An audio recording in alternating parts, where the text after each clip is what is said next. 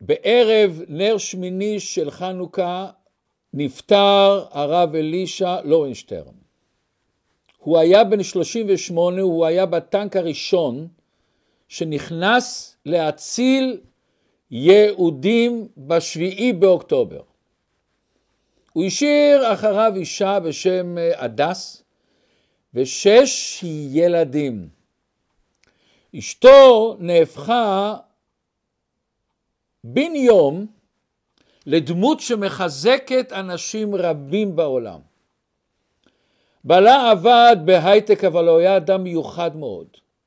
הוא למד כל הזמן תורה כשהוא יכל, הוא תרגם את הגמרא של הרב אדין שטיילזנץ לאנגלית, הוא אהב מאוד בייחוד ללמד ילדים שלעת עתה לא שמרו תורה ומצוות, ללמד אותם לבר מצווה. ושאלו אותו למה הוא אמר אני רוצה להחזיר להם את מה שהם לא קיבלו. אדם מאוד מיוחד. אבל לשמוע את אשתו הדס מדברת היום זה מאוד מרגש, וזה מעצים המון אנשים. כששאלו את אשתו, איך את מתמודדת, איך את מסתדרת עם המצב הזה? להמשיך לגדל שש ילדים קטנים. ואז היא מסבירה מתוך להט גדול, השם החליט שבעלי יעזוב את העולם. ותודה להשם שהוא נתן לו למות מות גיבורים, למות על קידוש השם. למות תוך כדי שהוא רץ להציל פצועים. ואז היא מסבירה, הסיפור שלי זה לא סיפור אישי. זה סיפור של עם ישראל, של ארץ ישראל, של היסטוריה ארוכה שלנו. והשם בחר לקחת את בעלי וזו זכות גדולה ועצומה למות על קידוש השם. הוא מסר את עצמו להציל אחים שלו בעם ישראל. וזו בחירה של השם שהוא מת. וזה מה שהוא החליט ואי אפשר לשנות את ההחלטות שלו. אך אני נמצאת כאן, אני חיה ויש לי שישה ילדים מתוקים. והתוכנית שלנו לחיות חיים נפלאים, ללמוד תורה, לקיים מצוות ולהיות משפחה יהודית שמחה. וזה כל המהות של החיים שלנו. היא אומרת זה בהחלט לא קל, וצריך להתמודד עם הרבה דברים. ואני צריכה גם עזרה טכנית לסדר את הבית, לסדר את הילדים. אבל אני לא מתבייש עוד לקבל עזרה מחברים או אנשים שמעולם לא ראיתי אותם. אבל הדבר החשוב ביותר בשבילי, שהדברים הטכניים לא אלה שמכתיבים לי את החיים. המהות של החיים שלי, בהרגשה שלי, זה התכלית של החיים, השליחות שלי בעולם. זה מה שמכתיב לי את החיים. כל הדברים שאני שהם הערכים שלי, התורה ועם ישראל, זה מכתיב לי את החיים. לפני שהתחתנו אמרתי שאני רוצה להקים סניף חדש לקדוש ברוך הוא. סניף שהוא מושתת על דברים של קדושה, על חסד, על אהבה, שנעשה באמת מה שהקדוש ברוך הוא רוצה שנעשה. אור טוב להקרין לעולם כולו. עכשיו שנשארתי לנהל את הסניף הזה לבד, אני מבטיחה שלא רק שלא נקטין את הפעולה שלנו בחיים, אלא שהיא תגדל. והמשפחה שלנו תפתח עוד סניפים חדשים. אנשים חושבים שאני מדברת ככה שאני אדם קצת לא נורמלי. אני אדם מאוד נורמלי. ויש הרבה אנשים שמעצבנים אותי מאוד, שמשאירים במכנסיים טישו או ניירות, ואני מוצאת את זה בכביס, בכביסה, שפותחים קופסה של סיריאל בזמן שיש פתוחה, יש קופסה פתוחה. זה נורא מעצבן אותי. אבל אני לא נותנת לדברים הטכניים הקטנים האלה לנהל לי את החיים. לשלוט לי על החיים. לפעמים אני בוכה ומתפרקת, וזה נורמלי, אבל אני אבנה את עצמי מחדש. ואני אומרת את זה גם במובן הפרטי וגם במובן הכללי. יש למשפחה שלנו תוכנית פעולה ברורה ליצור משפחה שמחה, ליצור משפחה מאוחדת שתאיר את העולם ותאיר את עם ישראל. אנחנו הולכים לראות את התמונה הכללית, מה אנחנו עושים פה בעולם. הם הרוצחים יימח שמם וזכרם. לא יורידו סנטימטר אחד מהחיים שלנו. אנחנו נצחק, נמשיך, נחיה, לא ניראה יותר קטנים. אנחנו נעמוד בעמדה של גיבורים גם כשקשה לנו. ואנחנו נעשה את זה בקומה זקופה. השבוע היא פרשת בו. התורה מספרת לנו שמשה בא אל פרעה ואומר לו, גם מקננו ילך עמנו. כי ממנו ניקח לעבוד את השם אלוקינו. ואז משה מוסיף משפט, ואנחנו לא נדע מה נעבוד את השם עד בואנו שמה. בפשטות הכוונה שמשה אומר שאנחנו לא יודעים כמה קורבנות נצטרך להקריב, כמה בהמות אנחנו צריכים. אבל אור החיים מיד שואל, אז למה, למה הוא אומר ואנחנו לא נדע מה נעבוד? צריך להיות כמה נעבוד? ולמה פרעה בכלל לא אומר למשה, אתם לא יודעים, לכו לשאול, תשאלו את הקדוש ברוך הוא. עוד דבר מאוד מעניין, אחרי שמשה אומר את הדברים האלה, פתאום פרעה משתנה לגמרי, הוא מחליט להיות עקשן, ויחזק השם את לב פרעה ולא אהבה לשלחה. מה הוא שמע במילים האלה, שזה הדליק אותו והוא פתאום נהיה עקשן? לפ, לפני שאנחנו הולכים להמשיך, כמו בכל שיעור, אנחנו תמיד מבקשים, אם אפשר, לכתוב תגובות, לשתף את השיעור הזה, לכתוב, להוסיף את הלייקים, שכל הדברים האלה מוסיפים שמפיצים יותר את השיעורי תורה הזאת. אז היום נראה ביאור של בעל חידושי ערים, שהרב יצחק מאיר אלתר, שנולד בשנת תקנ"ט, הוא זה שהתחיל את חסידות גור. הוא היה חי בפולין, שהמשפחה שלו בעצם היה רוטנברג.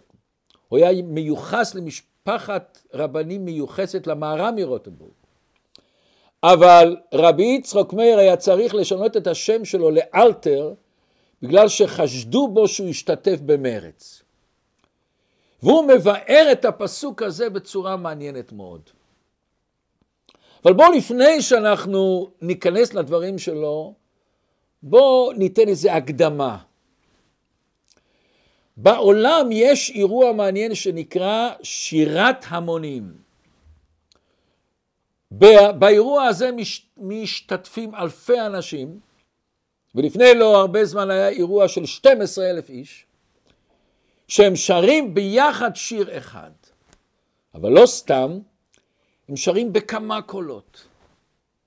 וזה דבר שמי ששמע את זה, זה נפלא ומרגש מאוד. הפלא הגדול שהם לומדים לשיר ביחד, תוך זמן קצר של כמה שעות, מכניסים אותם לאולם גדול, ושם מלמדים אותם בכל מיני קבוצות, ואחרי כמה שעות כבר עושים את האירוע הנפלא הזה. איך הם מצליחים לעשות את זה? איך הם מגלים כאלה כוחות עצומים? ולמה זה כל כך מרגש אנשים לשמוע את זה עוד פעם ועוד פעם ועוד פעם? אנשים שהשתתפו שם מספרים שברגע שאני שר את השירת ההמונים הזאת, הוא לא מרגיש את עצמו. הוא מרגיש חלק מדבר גדול, חלק מיצירה גדולה. אתה פתאום שוכח שאתה יחיד, אתה שוכח את הבעיות הקטנות שלך, באותם רגעים אתה יוצא מעצמך. אתה לא חושב בכלל אם אני שר יפה, איך שומעים את הקול שלי. אתה לא שומע את הקול שלך בכלל. אתה שומע את הקול של כולם ביחד. אתה מתבטל לתוך הכלל הגדול, ואתה מרגיש שזה גדלות נפש עצמה, אתה חלק מדבר עצום. פעם שמעתי איזו אמרה יפה. מישהו אמר שאם נשאל טיפה אחת של מים באוקיינוס הגדול, ונשאל איך היא מרגישה, ואם אותו טיפה תבוא ותגיד, אני מרגישה את עצמי, היא לא מודעת שהיא חלק מאוקיינוס גדול. היא מרגישה מסכנה, בודדה, שדוחפים אותה מכל הצדדים. אבל אם היא תהיה מודעת שהיא חלק, חלק מאוקיינוס גדול, והיא האוקיינוס, ריבונו של עולם, היא תרגיש משהו אחר לגמרי. היא תרגיש שהיא חלק מדבר עצום, חלק מדבר שיש לו משמעות עצומה. היום אנחנו שומעים דברים נפלאים. מאותם החיילים הקדושים שהולכים ממש למסירות נפש בשביל להציל את עם ישראל. אנחנו שומעים על אחדות נפלאה שיש. והם עוברים דברים לגמרי לא נעימים. יכול להיות תקופה ארוכה שהם כמעט ישנים כמה שעות ביום. תקופה ארוכה שהם לובשים אותם בגדים מלוכלכים ודביקים לגוף. הם סובלים מרגליים נפוחות. רשימה שלמה של בעיות. איך הם מתמודדים? איך הם חיים? איך הם לא כל הזמן מתלוננים ומקטרים? הם חיים את התמונה הגדולה של מה שהם עושים בחיים. הם חיים את הצלת עם ישראל. הם לא מרגישים אני חיים ואתה יצחק. הם לא מרגישים את, ה... את האישיות הפרטית שלהם. הם רואים את השליחות הקדושה, את התמונה העצומה הזאת של מה שהם עושים. וזה נותן להם כוח, עוצמה, חיות והתלהבות. הם עושים את זה עם ראש מורם, עם חיות עצומה. כאשר אנחנו רואים וחיים את התמונה הגדולה של החיים, של החיים של כל אחד מאיתנו, החיים שלנו משתנים. האנרגיה משתנה. הבעיות הקטנות האלה נהיים פתאום בטלות. כשבשעה שאישה עומדת ללדת, וגם אם השמיכה לא מסודרת כמו שהיא אוהבת, וגם אם יש בחדר איזו תמונה או צבע שהיא לא כל כך אוהבת אותו, שזה תמיד מפריע לה, היא לא מרגישה שום דבר. היא עסוקה ביצירה גדולה לתת חיים חדשים. לתת לעולם תינוק חדש, נשמה יהודית יורדת למטה. וכשאנחנו עסוקים במטרה גדולה, אנחנו עסוקים לראות את התמונה הגדולה של החיים. הפרטים הקטנים האלה שלפעמים כל כך מפריעים לנו ומוציאים אותנו משיווי משקל, פתאום הם נעלמים. פתאום הם לא תופסים מקום אצלנו.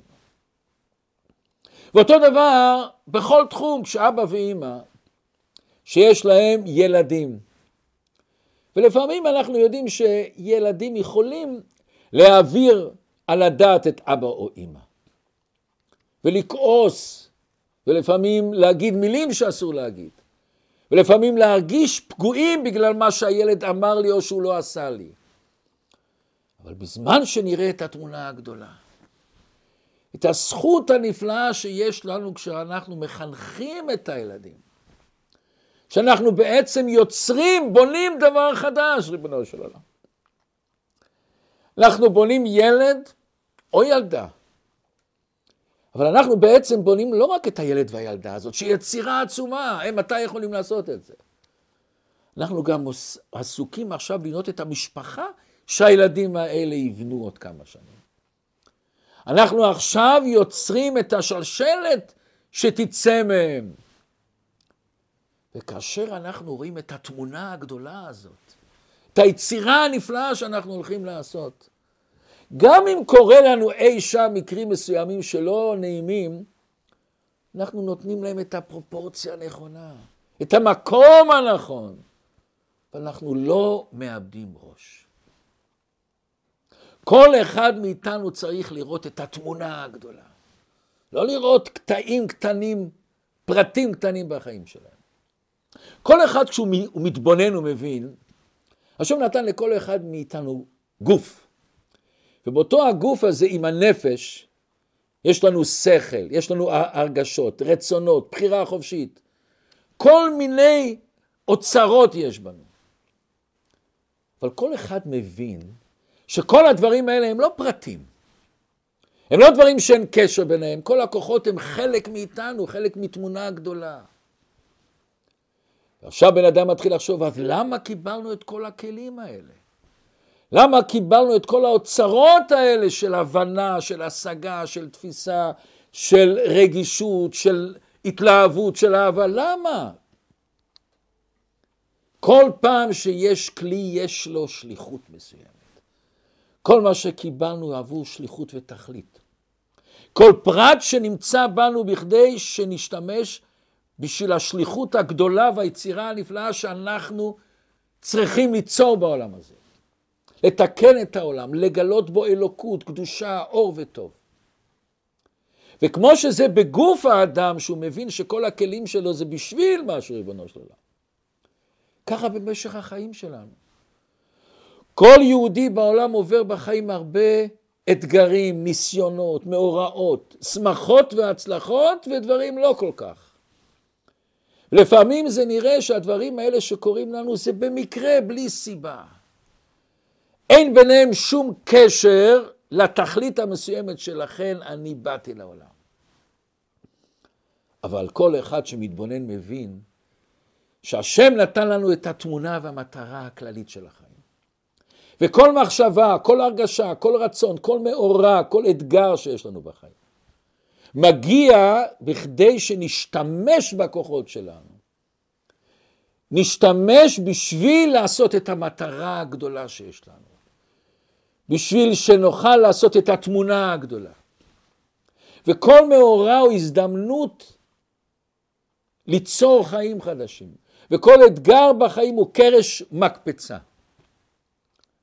וכאשר אדם חי בהרגשה הנפלאה הזאת, הוא מרגיש את הערך והחשיבות המיוחדת שיש לו בכל אירוע שקורה לו. בכל ניסיון ובכל דבר שקורה לו זה הזדמנות לנגן בכלי הנגינה, בתזמורת שיש בך, בכוחות שיש לך, ליצור ניגון חדש. וזה מה שאמרה אותה, אותה גברת הדס. זה לא סיפור אישי שלי, זה לא עניין פרטי שלי. היא רואה את התמונה הגדולה. היא רואה שבעלה עשה את השליחות שהשם נתן לו, הוא סיים את השליחות ומכאן אנחנו ממשיכים הלאה את השליחות. השליחות שהוא עשה היא חלק ממנה. החלק שהוא עשה נשאר חי וקיים איתנו. והמבט שלו והערכים שהוא עשה גורם לנו, למשפחה שלו, לחיות בעולם הזה בהרגשה אחרת. ואז הדברים הקטנים הטכניים לא מפריעים. אני מתמודד איתם ואני לוחם איתם, אבל זה לא מזיז את העצם שלי. הם כמו כתמים קטנים שמכסים את האור הגדול. פעם אמר הרב סאקס, שהוא היה הרב הראשי של אנגליה, הוא אמר כמה משפטים מאוד יפים. הוא אומר, אני יהודי לא בגלל אנטישמיות, מה שקורה לי לא מגדיר מי אני. אני יהודי לא כי אני חושב שהיהודים טובים יותר, אינטליגנטים יותר, יצירתיים יותר, נדיבים יותר, מוצלחים יותר. העניין הוא לא מה שאנחנו. העניין הוא מה שאנחנו נקראים להיות. אני יהודי מפני ששמעתי את ההזמנה של הקדוש ברוך הוא. את הקריאה של הקדוש ברוך הוא, מי להשם אליי. זה היהודי שבי. שמעתי את הקריאה. שמעתי את השליחות, שמעתי את התמונה הגדולה. באתי להוסיף את הפרק שלי לסיפור הבלתי גמור של עם ישראל. אני צועד במסע של העם שלי. אני חוליה שמתקשרת בין כל הדורות. החלומות והתקוות של אבות אבותיי חיים בקרבי. ואני שומר שמופקד עליהם עכשיו ולעתיד. עכשיו בואו נחזור עכשיו למה שמסביר לנו חידושי ערים את דברי משה רבינו. איננו יודעים כיצד נעבוד את השם עד שנגיע לשם. משה רבינו הסביר לפרעה את אחד היסודות הגדולים ביהדות. כל יהודי בעולם, בכל דור ודור, הוא לא יודע איזה אתגרים השם נותן לו. אין לנו שום סיכוי לדעת מהי התכלית והמטרה של כל פרט ופרט שאנחנו עוברים. כל אירוע ואירוע, וכל הצלחה או כישלון שאנחנו עוברים. אין לנו מושג מה המשמעות והתכלית של כל פרט באותה עבודת השם. אנחנו עושים את הדברים. לא נדע, לא נדע, לא נדע. עד, עד שנגיע לשם. מה זה נגיע לשם?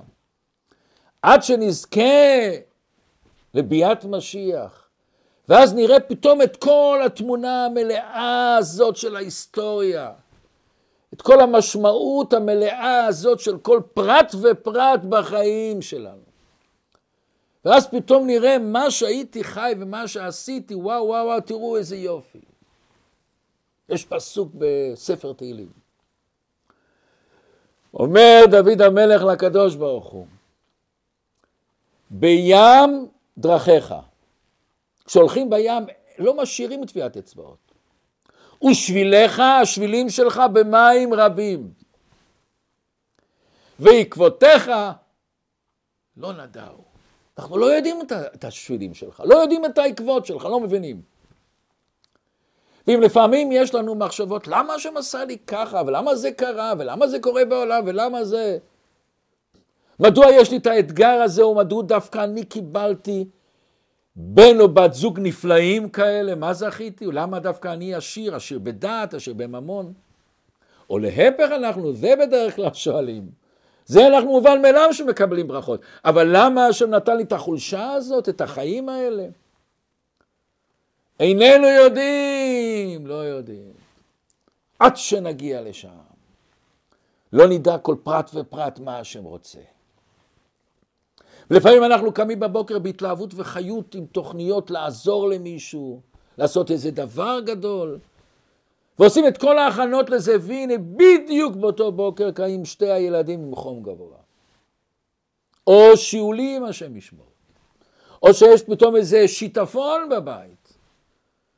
ואז למה, למה ריבונו שלנו? רציתי לעשות טוב. אבל כשנסגור את העיניים ונתחיל להתבונן שדווקא המקרים האלה הקדוש ברוך הוא מביא לנו כלי נגינה, בכדי שננגן עליהם, ניצור ניגון חדש, ניגון של שליטה עצמית מתוך שמחה. ניצור דבר שהיה חסר בעולם בחיים שלי האישיים. לכן חשוב מאוד מאוד להעריך גם את הדברים שנראים לנו קטנים. ולפעמים אנחנו מזלזלים בפעולות הקטנות שלנו, את הניצחונות הקטנים שלנו. אנחנו רואים כחסרי משמעות. ובפרט שאנחנו חיים היום בדור ובחברה שגדלות נמדדת לפי הערכה והכרה של אחרים. לפי הפרסום שלה בכל מיני רשתות וכולי וכולי. אך אין לנו את המודד של השם מה חשוב ומה לא חשוב. כל דבר גם שנראה לנו קטן, אצל הקדוש ברוך הוא זה חשוב. בפרט בזמננו הרבי דיבר כמה וכמה פעמים שבדור שלנו אדם צריך להתעסק בכל דבר טוב, בכל מצווה שבאה לידו. אין לנו את המודד מה פחות ומה יותר. אנחנו כולנו מכירים החללית שהיה שם אילן רמון זיכרונו לברכה. התפוצצה למה? בורג אחד לא היה מוברג עד הסוף. לא היה קשור עד הסוף למה שהוא צריך. אומרת הגמרא במסכת בבא בתרא יוסף היה הבן של רבי יהושע והוא היה חולה. הוא איבד את ההכרה שלו והתקרב חס ושלום להפך החיים. אנחנו היום קוראים לזה מוות קליני. יש הרבה מחקרים על זה, מה שאנשים חוו באותו זמן, וזה נושא לעצמו שאולי אם ירצה השם יהיה לנו זמן. כשהוא חזר לחיים שלו, אביו שואל אותו, מה ראית למעלה? מה ראית למעלה? אז הוא אומר, אבא יקר, עולם הפוך ראיתי. עליונים למטה ותחתונים למעלה. ראיתי דברים שפה אצלנו בעולם הזה נחשבים לעליונים, שם אני רואה שהם למטה. ומה שנראה פה תחתונים, שם אני רואה למעלה. אומר לו אבא שלו, בני היקר, עולם ברור ראית. יש בזה כמה ביורים, אבל אחד הביורים, בעולמנו אנחנו שופטים לפעמים, לעתים קרובות, מה נכון ומה לא נכון, מה חשוב ומה לא חשוב, לפי הקופסה שלנו. אבל זה לא ככה בכלל. לילד או לילדה יש את האתגרים שלה, שלו. מה שלפעמים גם הורים אוהבים לא מודעים לאתגרים שהילדים עוברים. גם כשהם מתבגרים יש להם התמודדויות אחרות. אנחנו צריכים לאמץ את האמת הזאת, שלכל אחד יש את הדרך שלו, הדרך הייחודית שלו בעבודת השם. ומעניין, רבי יוסף אומר לו, עולם ברור היית. מה זאת אומרת עולם ברור? למה הוא לא אומר לו עולם אמיתי, עולם נכון? מה זה ברור? ברור זה בא מהמילה בורר. ברור זה כל דבר שהפרידו ממנו את הפסולת, את הטפל, אז הוא נהיה ברור. הוא, הוא מוגדר אצלי ברור. הברור זה מוציא את כל הנקודות שיכולות לבלבל. רבי יוסף אומר לו, בעולם הזה אנחנו חיים שהטוב והרע, הקדושה והקליפה והטומאה מעורבבים. עד כדי כך שלפעמים היום אנשים הופכים אור לחושך וחושך לאור. ובסוגריים שאי אפשר לא להגיד את זה, היום רואים את זה בכל כך צורה מוחשית מה שקורה בעולם, שרוצחים במדרגה הכי שפלה שבעולם. ובמידה מסוימת יותר שפלים מאשר הנאצים יימח שמם. שגם הם לא התעללו בקורבנות כמו שהם עושים. אבל הם עשו את זה. והם הצדיקו את זה וחיים בזה ואומרים שזה נכון. ולא מצטערים על זה.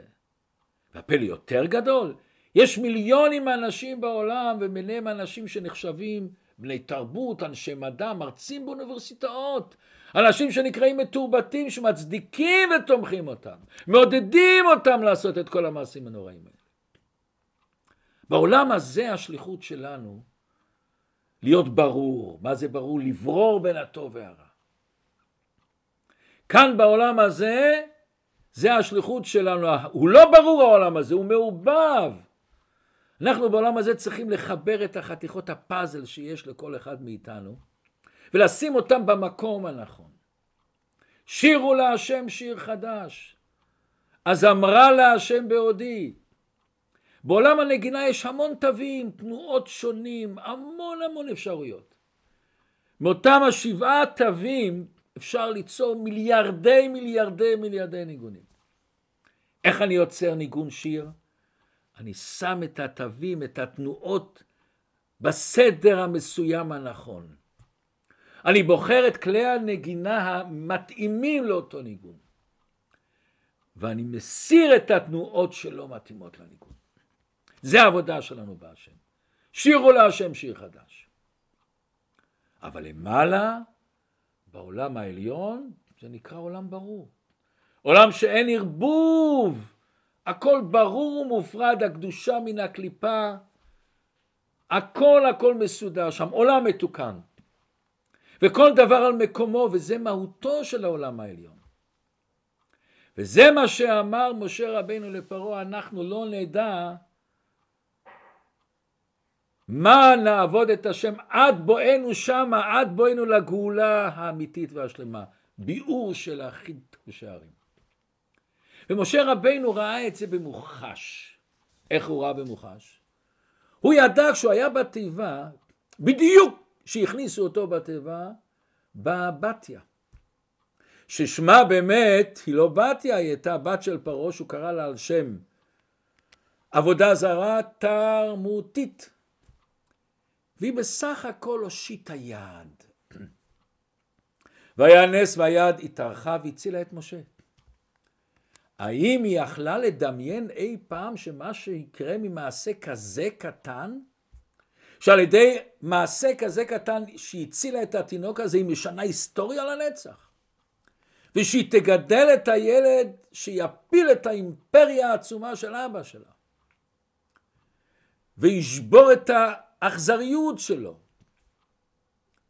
היא חלמה פעם שעל ידי גילוי חמלה על אותו ילד היא לא העניקה רק את המתנה הזאת, היא העניקה לנו תורה, תכלית העולם. כאשר משה רבינו גדל הוא ידע טוב טוב מהסיפור הזה. וכשמשה רבינו אמר איננו יודעים איך נעבוד את השם עד שנגיע לשם, הוא מאוד הרגיש את זה. אנחנו לעולם לא נדע משמעות של מעשה אחד. לעולם לא נדע משמעות של אתגר אחד, של ניסיון אחד. לעולם לא נדע את הערך הגדול שיש לנו מצב של בחירה שאני יכול לבחור בין נכון ולא נכון, בין רע וטוב, אני בוחר בטוב. את זה פרעה לא היה מסוגל להבין.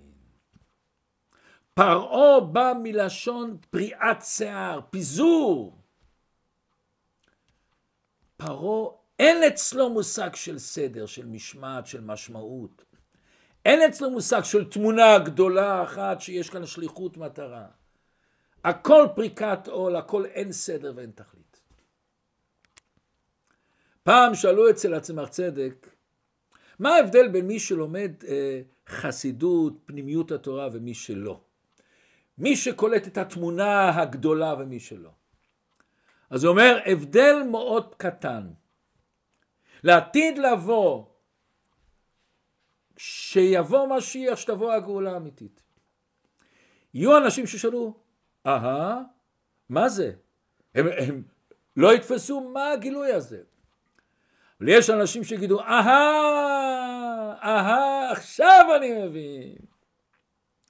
יראו בכל דבר, וואו, את התמונה הגדולה, בכל פרט. אומרת הגמרא במסכת בא במציע דף פ"ו. אומרת הגמרא שכל מה שעשה אברהם אבינו על ידי עצמו, השם עשה לבני ישראל במדבר בעצמו. ומה שאברהם אבינו עשה על ידי שליח, השם עשה גם על ידי שליח. איך שכתוב, כשבאו האורחים אל אברהם אבינו, שלושה מלאכים, אל הבקר רץ אברהם. גם הקדוש ברוך הוא שהוא נתן לעם ישראל את השלב, הוא נתן בעצמו. ואקחה פת לחם, השם נתן לחם בעצמו גם מן השמיים, מן. אברהם אבינו עשה ואקחה פת לחם והשם נתן. אבל מה שאברהם אבינו עשה על ידי שליח, יוקח נא מעט מים, השם גם נתן לעם ישראל מים על ידי משה רבינו. וכולנו יודעים את הסיפור מה שקרה כשמשה רבינו היכה על הסלע בפעם השנייה. רואים מה זה כל מעשה שאנחנו עושים, פעולה יש לו, השפעה יש לו. מה חשוב אם אני עושה או מישהו אחר עושה או שלחתי? יש הבדל. בואו נראה עוד דבר מעניין מאוד. לאחר המלחמה עם סיחון מלך האמורי, ש... שעם ישראל ניצח אותו, אומרת התורה שיצא אוג לקראת עם ישראל למלחמה. והשם אומר למשה, אל תירא אותו, אל תפחד, בידך נתתי אותו. השם אומר, אל תפחד. אומרת הגמרא, מסכת נידה דף ס"א, למה משה רבינו פחד מאוג? הוא ראה את כל הניסים הנפלאות. הוא ראה שיצאו מצרים, הוא ראה שהצליחו במלחמות, הוא ראה קריאת ים סוף. מה פתאום מסיחון הוא פחד? מה קרה לו? אומרת הגמרא, תשמעו דבר מעניין. משה, הוא פחד למה? שמא תעמוד לו זכות אברהם אבינו. איזה זכות תהיה לאברהם אבינו מאוג? מה, מה הקשר? אומרת הגמרא שכאשר נשבע לוט, כשלקחו אותו בשבי, במלחמת ארבעת המלאכים נגד החמישה, נאמר שבא הפליט וסיפר לאברהם כי לוט נלקח בשבי. כתוב בחז"ל מי הפליט הזה? זה היה אוג. אברהם אבינו יצא למלחמה והציל את לוט מהשבי, למה? בגלל לוט שהוא סיפר לו את הסיפור, בלי זה הוא לא ידע. משה רבינו פיחד מלוט, למה הוא פיחד? הזכות הזה שלוט הזה סיפר לו, הוא לא עשה הרבה, הוא רק סיפר לאברהם אבינו. הזכות הזה, בגלל זה שהוא סיפר, הוא הציל את לוט, הוא פחד שזה ייתן ללוט, לאוג, לנצח את עם ישראל. כאן לא מובן. דבר ראשון, זה מעשה כזה קטן לבוא לבשר לאברהם, מה הוא עשה כבר פה? אבל יש כאן שאלה יותר גדולה. רש"י אומר בפרשת לך לך, שלמה באמת לוט הלך לספר לאברהם אבינו? הוא הלך לספר מכיוון שהוא רצה שאברהם אבינו ילך למלחמה, והוא היה בטוח שהוא ימות חס ושלום במלחמה, ואז לוט התחתן עם שרה. תשמעו, איזה ראש, איזה ראש. אם כן, היה לאו כוונה אחרת, כוונה רעה. למה זה נחשב זכות? לומדים מזה דבר עצום. גם כשאתה עושה מעשה קטן, וגם כשאתה עושה את המעשה הקטן הזה, שהכוונה שלך לא טובה, הכוונה רעה חס ושלום. אבל בפועל יצא מזה דבר טוב. יש לך זכות. קל וחומר, בנו של קל וחומר. שאדם עושה מעשה טוב, הוא מתכוון לטובה. ובוודאי הזכות שלו בוודאי היא גדולה לאין שיעור. ועומדת לאדם לדורי דורי דורי דורי דורי דורי. אז זה מה שהפרשה שלנו מלמדת אותנו, שכל אחד צריך קצת להרחיב את הדעת, לראות את התמונה הגדולה, לראות את העוצמה שיש בכל אחד מאיתנו. לראות שכל אחד אולי הוא אחד, אבל הוא חלק מכל עם ישראל. מכל עם ישראל שחל היום, מכל השלשלת שלנו. ושכולנו ביחד מצטרפים כל המעשים הטובים שלנו. ושנזכה בקרוב ממש ממש לביאת משיח צדקנו.